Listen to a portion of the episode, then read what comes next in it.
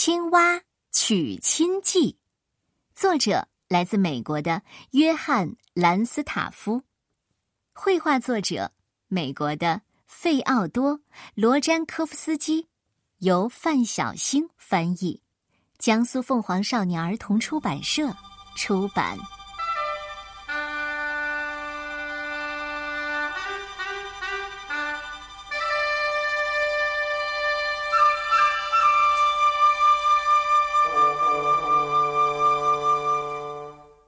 蛙出门去求亲，一手剑来一手枪，一跃上了高头马，高筒靴子黑又亮，径直骑到老鼠家，柔声细语开口问：“老鼠小姐，你在家吗？”“是的，亲爱的好青蛙，我在家里忙纺纱。”青蛙抱起老鼠放腿上，可爱的小姐，你可愿意嫁给我？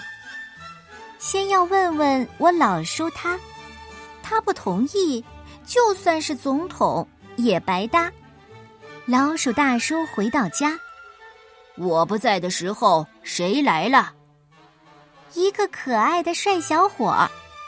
老鼠小姐把话答，他想把我娶回家。酒席打算摆在哪儿？就在那边空树下。准备了哪些好吃的？绿刀豆三个，黑眼豆一颗。你的嫁衣谁来裁？南瓜镇的鼠奶奶。老鼠大叔把头点，立即着手办喜宴。最先到的小白鹅，先把餐布铺上桌。接着到的黑甲虫，背着苹果酒一桶；浣熊小姐也赶到，扛着一把大银勺。花斑蛇不慌也不忙，呲溜呲溜划过蛋糕旁。雄蜂一来就高声唱，斑卓琴支在膝盖上，跳蚤跳起及格舞，对着雄蜂踏舞步。老灰鹅。夹着小提琴，他昂首挺胸不理人。两只蚂蚁手挽手，踢踢踏踏跳起舞。小个子苍蝇一来到，就把婚礼蛋糕全吃掉。来了一只鸡宝宝，它吃啊吃啊，撑得受不了。最后到的是一只老猫，他说。让我来结束这场婚礼。喵。后来，青蛙和老鼠去了法国，咱这一段浪漫的故事也告一段落。青蛙的龙头和靴子还放在架子上。您若还想听一段儿，劳驾您得自己唱。你喜欢？青蛙与老鼠的故事吗？约翰·兰斯塔夫写了一段故事背后的故事。